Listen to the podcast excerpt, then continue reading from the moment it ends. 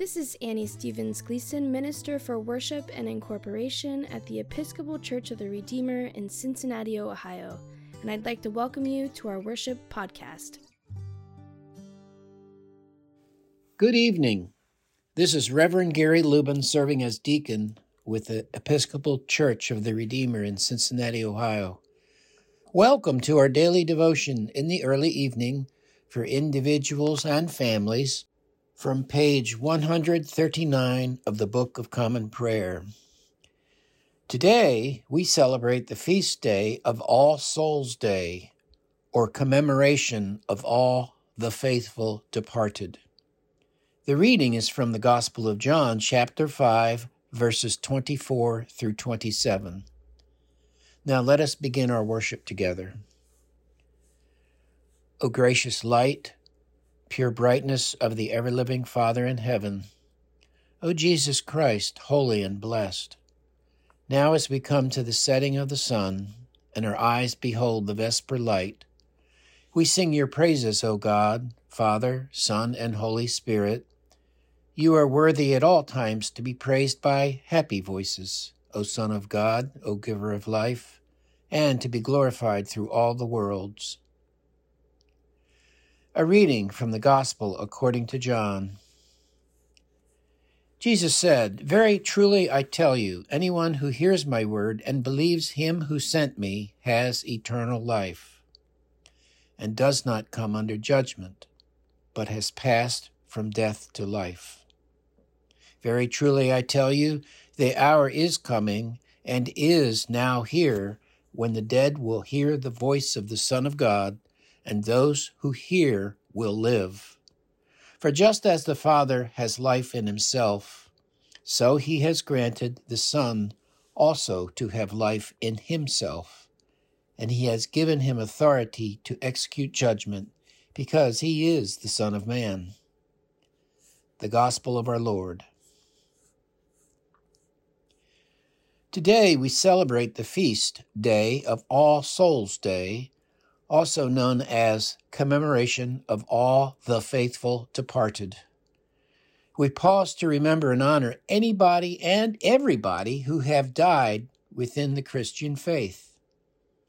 All Souls Day comes on the heels of All Saints Day, which has also been called All Hallows Day, which we celebrate every November 1st as a holy day when we seem to more narrowly recognize saints and martyrs throughout Christian history. Usually the red kind of martyr, you know, the ones who have shed blood and died for a cause. But who's to say that we are not all saints?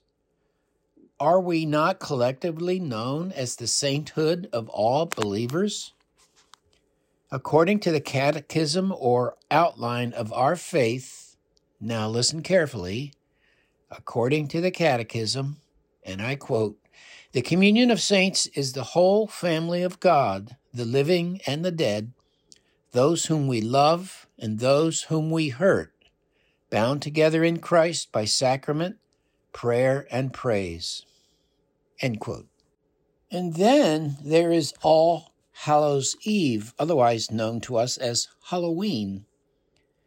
It is said to have had its roots in the ancient Celtic festival called Samhain, meaning summer's end. It was a time when bonfires were set on hilltops to frighten away evil spirits.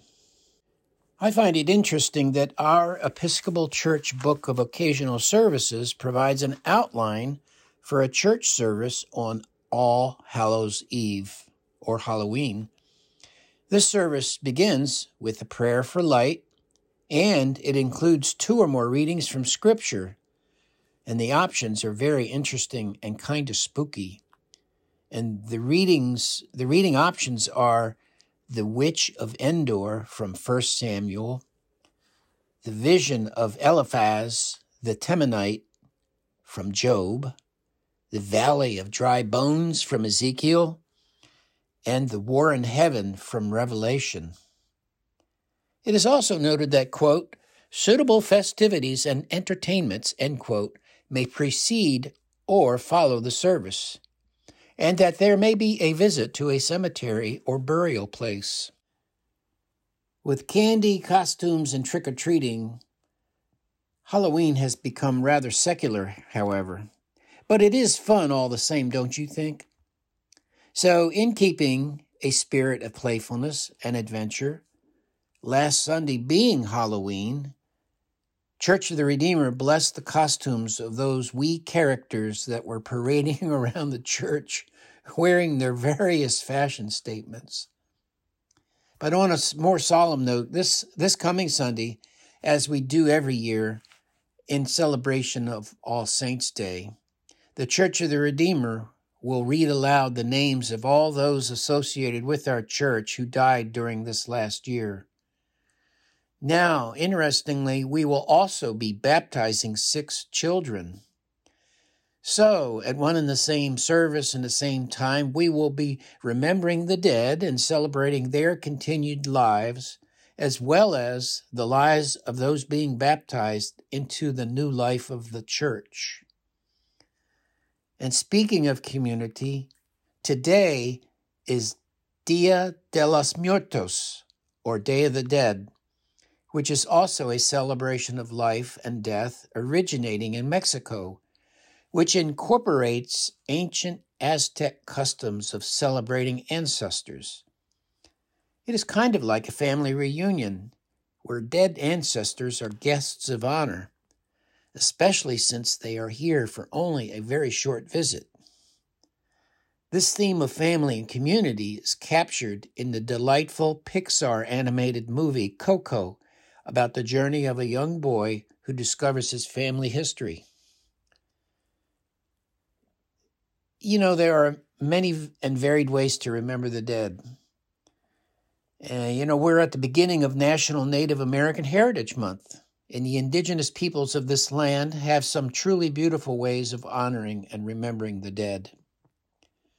Which reminds me, at one time, I bartered with a Navajo for a beautiful handmade soft suede leather wampum bag with a bottom fringe, you know, which I wear around my neck and near my heart. It contains Janice's ashes, a lock of her hair, my wedding ring, and a small cross. Janice was my wife, best friend, soulmate, and lover for more than 48 years. She died, oh, a little over two years ago now. Another way Janice and I decided to celebrate our lives together is to support causes close to our hearts. Many of those are causes having to do with social justice, and one of those was to provide the Episcopal retirement system with a legacy gift to support their Madison Villa affordable living apartments. As the ERS says on their website, we believe that older adults should live with dignity and comfort in a safe, nurturing, and stimulating environment, no matter their financial situation. As I said, there are many ways and varied ways to remember our loved ones. Recently, I learned that the cemetery monument we ordered more than two and a half years ago is finally ready after delays due to the pandemic. The main delay was getting the unique black granite slab from a quarry all the way from Zambia. Yep, in Africa. Now, on the front top center of the monument is a ceramic plaque of a very colorful contemporary version of the Rublev Holy Trinity icon painted by the iconographer Eileen McGuckin and below it is a pastoral scene showing a couple walking on life's journey on a path that's winding along and over a river and through some woods. Whose woods they are, I think I know. Being guided by a wise old owl on a path towards the rising sun, meandering through to a mountain valley. Now, on the other side of the t- monument, on the top, is a tricerta, the tricerta is a Celtic symbol of the Holy Trinity that uses three circles and a triangle that are all intertwined and inseparable. Now, below is, you know, below the tricerta now is a poem, which Janice and I wrote. The poem is titled Lost and Found, and I would like to read it to you. Strolling among these trees, still lost in the woods of life? Peaceful pathways interrupted? Yet discovering grace and mercy reconciliation, renewal, reunion. Forgiven, forgive, freedom, finding life, abundant, everlasting. Do everything in love, not a long walk at all. In today's Good News Gospel reading, Jesus assures us of life everlasting and abundant. Jesus describes a time when the dead will live, and as I imagine it, live in some kind of existence which transcends this time and place. Now, in the meantime, it is a right and proper and reverent and meaningful thing to do for those living in this time and place to pause, reflect, and remember those who are dead to us, but who also have life, abundant and everlasting, but not exactly here and now, but there and forever. Amen. It is not ourselves that we proclaim. We proclaim Christ Jesus as Lord and ourselves as your servants for Jesus' sake. For the same God who said, out of darkness let light shine, has caused his light to shine within us, to give the light to revelation, the revelation of the glory of God in the face of Jesus Christ. Now let us say together the Lord's Prayer. Our Father who art in heaven, hallowed be thy name. Thy kingdom come, thy will be done, on earth as it is in heaven. Give us this day our daily bread, and forgive us our trespasses as we forgive those who trespass against us. And lead us not into temptation, but deliver us from evil. For thine is the kingdom, and the power, and the glory, for ever and ever. Amen. O God, the Maker and Redeemer of all believers, Grant to the faithful departed the unsearchable benefits of the passion of your Son, that on the day of his appearing they may be manifested as your children. Through Jesus Christ our Lord, who lives and reigns with you in the Holy Spirit, one God, now and forever. Amen.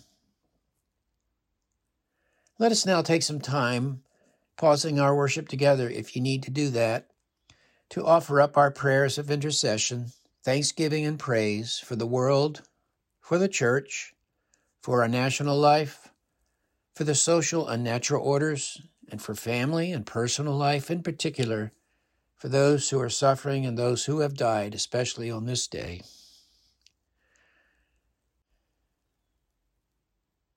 O God, you made us in your own image and redeemed us through Jesus, your Son. Look with compassion on the whole human family. Take away the arrogance and hatred which infect our hearts. Break down the walls that separate us. And work through our struggle and confusion to accomplish your purposes on earth, that in your good time all nations and the one human race may serve you in harmony around your heavenly throne. Through Jesus Christ our Lord. Amen. Grant, O God, that your holy and life giving Spirit may so move every human heart, and especially the hearts of the people of this land, that barriers which divide us may crumble, suspicions disappear, and hatred cease, that our divisions being healed, we may live in justice and peace through Jesus Christ our Lord. Amen. Lord Jesus, stay with us, for evening is at hand and the day is past. Be our companion in the way, kindle our hearts, and awaken hope, that we may know you as you are revealed in Scripture and the breaking of bread. Grant this for the sake of your love. Amen. Now go in peace, hope, and joy to love and serve our God in the name of our teacher and Savior, Jesus.